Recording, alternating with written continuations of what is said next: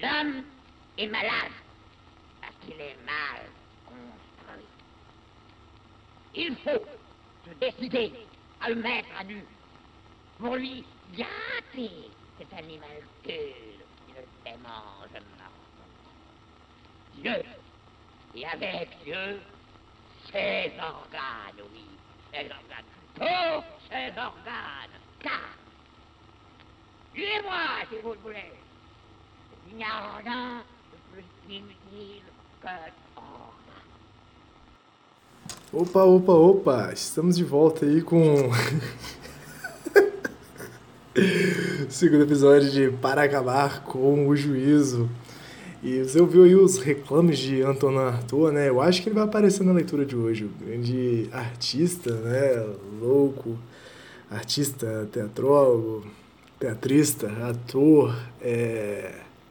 faz belas transmissões de rádio também, francês, né, cara? Que ficou internado um tempo, né? E foi considerado pelo Lacan como incapaz, né, de voltar a produzir alguma coisa, fazer uma coisa bacana. E foi lá e deu a volta por cima, né? Ou não, mas produziu bastante coisa. E esse é o Antonin Artaud. Acho que ele aparece aqui. E aí tem uma grande birra, né, da, da galera do, do Foucault, do Deleuze, do Guattari, em defesa desse camarada aí que é o Antonin Artaud, né? O grande pai do corpo sem órgãos, né? O grande experimentador do corpo sem órgãos. É, não, nada mais inútil que um órgão. Olha as motocas. Opa, bom, é uma alegria enorme estar de volta aqui, tô deveras empolgado. O primeiro episódio teve uma recepção muito bacana, aproximadamente oito pessoas escutaram. Em especial, gostaria muito de mandar um abraço aí pro Thiago, melhor amigo aí do rolê. Ouviu, gostou, identificou a, a voz da Laurinha Lero e pior, identificou também a voz do Christian Dunker, né? Especificamente quando eu tava falando sobre psicanálise. Bom, um abraço também para Kimberly, que ouviu, gostou também. Gostou, falou que tá tentando, tá, tá, tá tentando se entender com, com a história, mas fiquei feliz das pessoas estarem tentando, tá chegando em algumas pessoas. Então, hoje não é apresentação, né? Eu tô aqui me apresentando de novo, falando, falando. Deixa eu botar logo o despertador para não gastar o tempo de vocês, né, bicho? Nem o meu. É importante isso aqui. Deixa eu botar. São dezenove e quinze agora, tô gravando. Vou botar para dezenove e trinta e cinco. Pronto. Eita. Eu ia entrar no loop aqui de um dia de podcast. Pronto, agora sim. vinte minutinhos. E no final do programa, desse episódio, eu vou falar como você pode participar para ler junto comigo o Anti-Édipo, você que tá querendo uma diversão para esse isolamento social, para essa quarentena. A gente pode marcar um, um Zoom, pode marcar um Google Meet e, e trocar uma ideia. É, a gente vai ler junto o Antiédipo e o comentário não vai ser só meu, vai ser meu e seu, vai ser nosso, vai ser maquinha. Como cada um de nós já é muitos, é, vai ser uma multidão comentando o Antiédipo de uma vez só, através desses dispositivos lindos aí, né? Esses gadgets do dia de hoje, tudo interconectado por Wi-Fi, Wi-Fi, e que chega até os ouvidinhos de cada um de nós. Sai da minha boquinha e chega até o ouvidinho de vocês, sabe-se lá quando, né? Mas vamos lá, sem mais delongas. A gente já está na, na página doze aqui, né, do, do impresso que eu tenho. Se a gente falou, né, do subtópico anterior, que foi a produção desejante, hoje a gente passa o capítulo um, e dentro da produção desejante, um ponto um ponto um, um em romano, ponto um, ponto um, não sei o que, né? Que o sub-subtópico se chama Passeio do Esquizo. Opa, vamos ver para onde esse esquizo vai. E aqui vamos nós. O passeio do esquizofrênico. Eis um modelo melhor do que o neurótico deitado no divã. Um pouco de ar livre, uma relação com o fora. Por exemplo, o passeio de Lenz, constituído por Büchner. Aí começa as coisas, né? Só os europeizados no rolê. Mas vamos lá. É diferente dos momentos em que Lenz se encontra na casa do seu bom pastor, que o força a se ajustar socialmente em relação ao Deus da religião, em relação ao pai, à mãe. No seu passeio, ao contrário, ele está nas montanhas, sob a neve, com outros deuses ou sem Deus algum, sem família, sem pai nem mãe, com a natureza. Entre aspas aqui, né? O que deseja, meu pai? Ele pode oferecer-me mais? Impossível, deixe-me em paz. Fecha as aspas, imagino que seja o passeio do Lenz, né? E aí, só uma notinha de rodapé, porque eu tô falando do Lenz e do bicho, né? Eu tô imaginando que o Lenz, eu nunca li, não vou abrir o Wikipedia aqui que eu tô no celular, não tô nem com o computador aqui. Você que tá... Não sei como é que as pessoas faziam pra ler isso aqui em setenta e dois, setenta e três sem, sem Wikipedia, né? Mas com Wikipedia isso aqui se resolve um pouquinho, mas ele tá falando que o personagem tá dando rolê, né? E aí tem uma notinha aqui do tradutor. O poeta Jacob Michael Reinhold Lenz, de, viveu de mil setecentos e cinquenta e um a mil setecentos e noventa e dois, autor das peças O Preceptor e Os Soldados. É muito bom. Então, acho que essa é a notinha de rodapé que explica aí, né, o Lenz. Mas isso vai ser importante aqui, né? Ele está trocando essa ideia, eles estão trocando essa ideia sobre essa dimensão do conceito de esquizo, né? O que, que vai aproximar do, do esquizo e o que, que é essa dimensão do entendimento deles de natureza. Isso aqui vai ser fundamental para o nosso rolê. Desculpa, eu, quando ele falou de Büchner aqui, o, os próprios autores colocam uma nota de rodapé que eu vou ler aqui. Conferir o texto de Georg Büchner, Lenz, tradução francesa. Então tem um texto do Georg Büchner. Né? Show de bola. Beleza. Estou entendendo mais ou menos, é assim mesmo. E aí continua. Tudo compõe máquina. Máquinas celestes, as estrelas ou arco-íris. Máquinas alpinas que se acoplam com as do seu corpo. Bonito isso aqui, hein? Muitos acoplamentos, muitas junções de máquinas. Lembrando que o cara tá dando um rolezinho na montanha com as neves. Ruído ininterrupto de máquinas. Ele, entre aspas, achava que deveria ser uma sensação de infinita felicidade, ser tocado assim pela vida primitiva de toda a espécie. Ter sensibilidade para as rochas, os metais, para a água e as plantas. Captar em si mesmo, como num sonho, toda criatura da natureza, da mesma maneira como as flores absorvem o ar com o crescer e o minguar da lua. Fecha, fecha aspas. Porra, bonito pra caralho, né?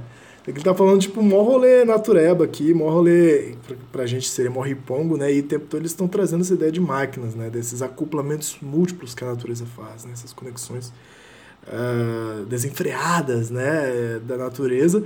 E... Mas eles estão trazendo tudo a ideia da máquina. A gente vai ver para onde que isso vai caminhar e como que liga esses, talvez, três noções diferentes, né? O esquizo, a máquina e a natureza. Continua. Ser máquina clorofílica ou de fotossíntese, ou pelo menos enlear seu corpo como peça em tais máquinas. Lenz se colocou aquém da distinção homem-natureza, aquém de todas as marcações que tal condição condiciona. Desculpa, tal distinção condiciona. Isso aqui é bonito para um caralho, hein? Ser, vou até repetir. A gente faz isso aqui, né? Vamos repetindo para ver até onde vai dar certo. Ser máquina clorofílica ou de fotossíntese, ou, pelo menos, enlear seu corpo como peça em tais máquinas. Lenz se colocou aquém da distinção homem-natureza, aquém de todas as marcações que tal distinção condiciona. O spoiler é que o conceito, a noção de máquina, vai tentar destituir essa distinção tão arraigada pra gente, que é a coisa da, da, do homem separado da natureza. E mais, eles depois vão disti- é, retirar, né, que eu me lembro, vai retirar a distinção até mesmo da natureza e da fábrica. Então você vai ter a, a natureza fabricante e a fábrica natural, né, umas doideiras assim. Mas vamos chegar lá. Continua a leitura. Ele não vive a natureza como natureza, mas como processo de produção. Já não há nem homem nem natureza, mas unicamente um processo que os produz um no outro e acopla as máquinas. Há em toda parte máquinas produtoras ou desejantes, as máquinas esquizofrênicas, toda vida genérica. Eu e não eu, exterior e interior, nada mais querem dizer. Aí eu digo, puta que pariu, que negócio bonito. Tô xingante hoje, né? Mas... Vamos de novo aqui, ó. Há em toda parte máquinas produtoras ou desejantes. Então essa é a exegese da, do, do livro dos caras, né? Tipo assim, você pode pegar esse livro aqui e falar, cara, é um grande livro de, de teoria filosófica, maquínica, né? Também vai chegar um, uma hora de um tratado, de um puta tratado político, né? Político, uh, geográfico, histórico, né? Do desejo, assim, mas o tempo todo pensando no desejo, pensando na política... Mas aqui tem uma definição que é chave, assim, sacou? Que é tentar destituir essas, essas distinções, essas dicotomias tão nítidas, assim, talvez esse seja o grande exercício do antiédipo, do primeiro capítulo do antiédipo, para reentender o mundo, assim, um mundo sem essa distinção entre interioridade e exterioridade, entre homem e natureza, né? Isso dá um trabalho danado, né? Porque a gente tem esse costume de, de, de interiorizar as coisas, de se responsabilizar pelas coisas, é, se apegar muito no euzinho, né? Na, na interioridade, nessa dimensão dessa intimidade mais pobrinha, né? Tudo que é meu, tudo que é eu. E dividir, né? Vendo o outro, o vocêzinho, seus probleminhas, a, o seu ciúminho, e aí tudoinho, né? Tudo uma mesquinharia danada. E aqui tem uma coisa diferente, né? Que aí você dá uma respirada, é, dá uma lufada de ar num grande rolê. É a proposta de um grande rolê e as proposições de como produzir esse rolê, né? Não é à toa que lá no começo tem, né? O passeio do esquizofrênico, eis um modelo melhor do que o neurótico deitado no divã. Pressupõe-se que, na psicanálise, o neurótico deitado no divã, ele vai ficar ali, né? Remoendo papai, mamãe, meu probleminha, é, eu não dou conta disso, eu dou conta daquilo, a culpa é minha, a culpa é de fulano, a culpa é do meu pai, até a culpa é do analista, né? Essa coisinha, a quem se transfere essa, essa coisinha nojenta, interiorizada, que é a culpa, né? Mas aqui eles estão dando uma lufada de ar diferente no rolê, a gente vai ver por quê. Repito aqui o finalzinho do parágrafo. Há em toda parte máquinas produtoras ou desejantes. Então, isso aqui é muito legal também, né? Há em toda parte, inclusive na natureza. Essa, no anti-édipo vai rolar muito isso, né? Eles não estão falando simplesmente do desejo e, e do inconsciente como algo que está dentro de você. Não é você que deseja. O desejo está aí, o desejo está espalhado. O desejo está conectando tudo com tudo. O desejo está conectando a água, a terra, o ar e a clorofila das plantinhas. Isso também é desejo. E tu, o que, que tu está conectando? O que, que eu estou conectando agora? Estou conectando esse livro aqui com o celular, com a minha voz de taquara rachada louca, rápido pra caralho. Vou conectar um cafezinho aqui, então, enquanto a gente está pensando isso. Pensa sobre isso. O que, que você tem conectado? Ai, meu Deus. Ou não, ou não pensa sobre isso também. Só espere um pouquinho que eu já volto. Ai. Não costumo tomar café essa hora, não, mas para dar aquele pique, me drogando para fazer esse podcast. É, as máquinas esquizofrênicas, então elas já associam as máquinas a essas máquinas esquizofrênicas, essas máquinas loucas, né? Toda viagem genérica, eu e não eu, exterior e interior, nada mais querem dizer. Engraçado, é, dia desses eu, foi uma coincidência meio é, de sincronicidade aqui, dia desses eu, eu sonhei, acho que sonhei, até tuitei sobre isso, que... eu acordei pensando numa reformulação da frase shakespeariana de Hamlet, né? Olha que doideira, né? O que, que esse cara branco vai estar tá fazendo aí? Tá acordando pensando em, em Hamlet.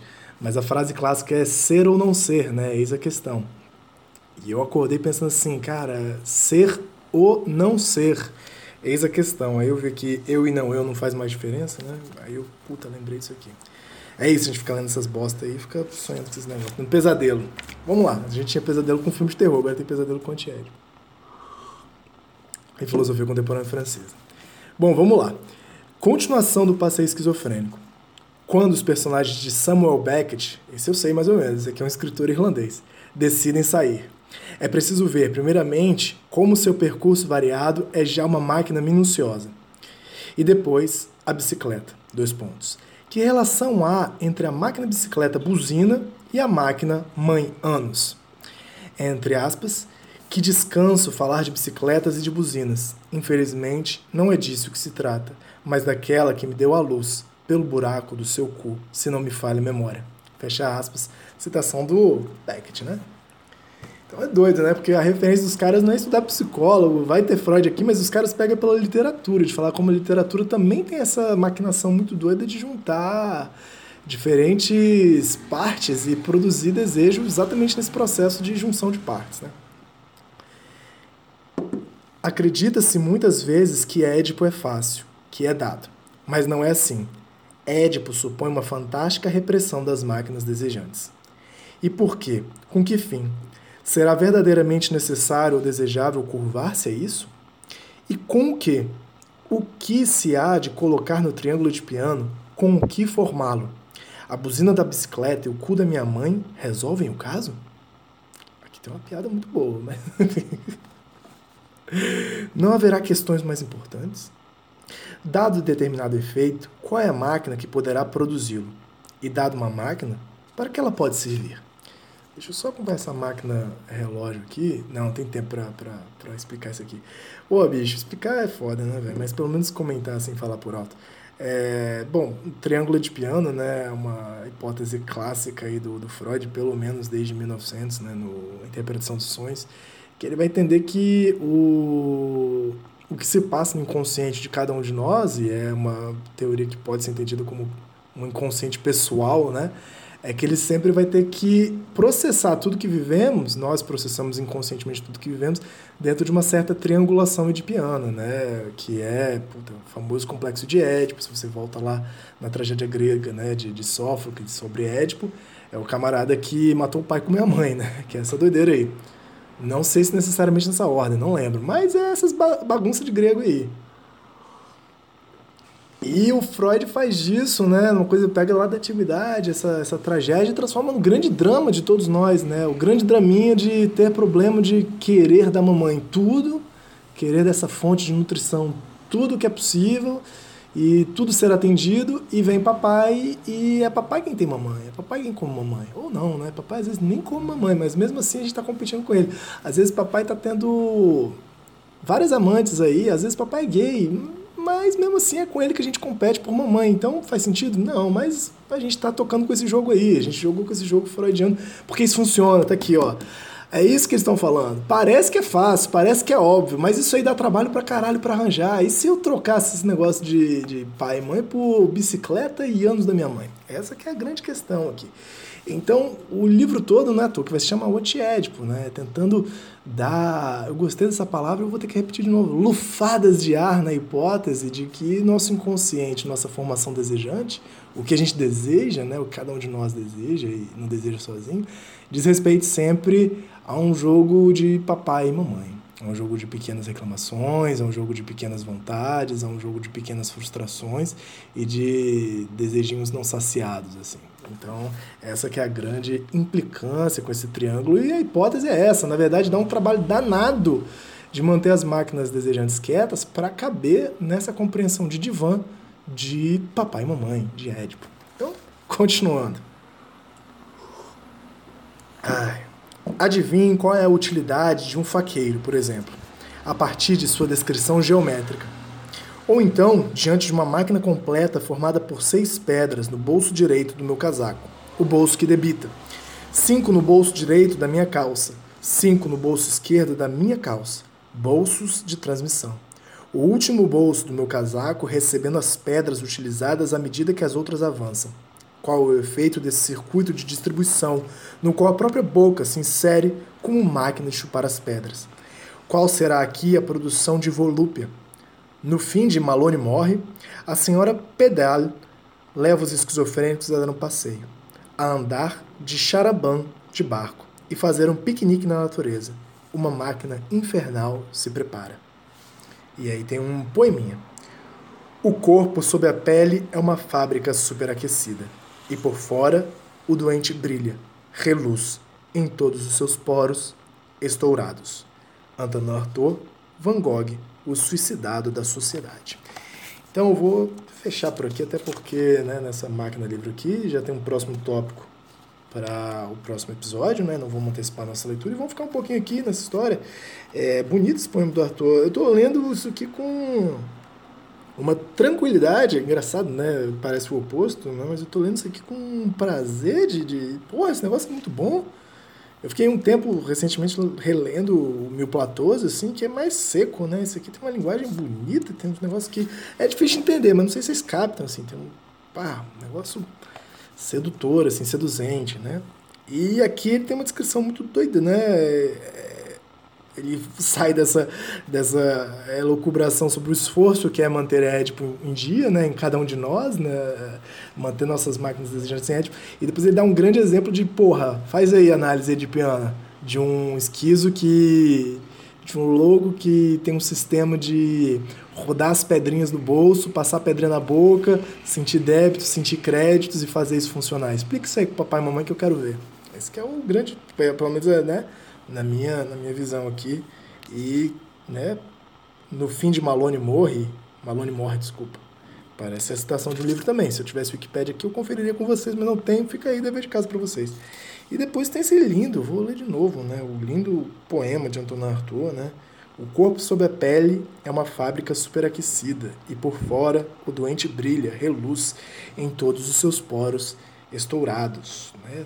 Caralho, muito bonito. Esse texto do Van Gogh, Suicidado pela Sociedade, ou Sociedade da Sociedade, é muito bonito, assim. Só o título já diz muita coisa. Bom, é isso, galera. Eu vou aproveitar esse tempo que sobrou aqui. Agora eu me, me, me senti num tom extremamente professoral, assim. Se você quiser fazer essa leitura junto comigo aí, você que tá ouvindo, é você mesmo, eu, você tá apontando assim, eu, euzinho, é, não tem diferença entre eu e não eu, é você e não é você também. É, manda mensagem, fala comigo aqui, é, você pode me achar no Twitter, você pode me achar no Anchor, ah, o Anchor é o sitezinho que eu hospedo esse, esse podcast, e depois ele vai lá pro, pro Spotify, pra onde mais você estiver ouvindo, assim. E acha um jeito aí, dá seus pulos, me acha no WhatsApp, me acha no... no No, no e-mail também, e vamos trocar uma ideia, é um convite sério mesmo, não precisa ter leitura prévia, porque eu também não estou tendo, apesar de já tive, né, mas antes de, de fazer essa, essa gravação, tá rolando num, num certo freestyle mesmo, e aí a gente pode se divertir um pouco, o importante eu acho que é se divertir mesmo, conectar essas máquinas desejantes todas juntas, e aí eu acho que o despertador vai tocar agorinha, vamos, vamos fazer um segundo de silêncio para esse despertador tocar aqui, ó.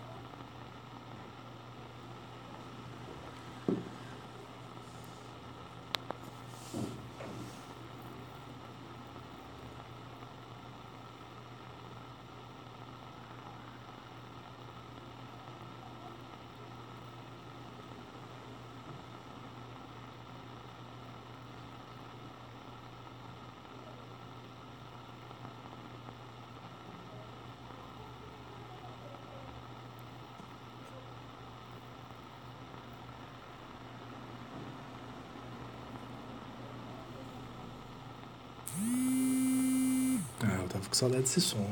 Você dá com saudade desse som também? Então. É isso, né? Meio constrangedor, né? Dessa vez. Eu vou deixar até falando com esse, com esse sonzinho despertador.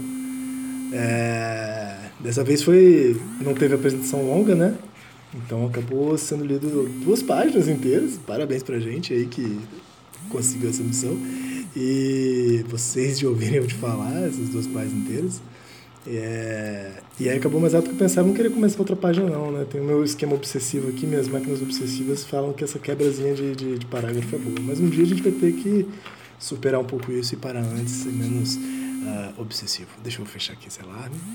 Nossos vinte minutinhos de Para Acabar com o Juízo se encerram aqui. Mano, um forte abraço para vocês e obrigado por escutarem até aqui. Até a próxima. Espero que... Toda quinta, mais ou menos, ou quinta sim, quinta não, às quintas. Fiquem de olho às quintas-feiras que esse, é, os episódios estão saindo por aí. Forte abraço.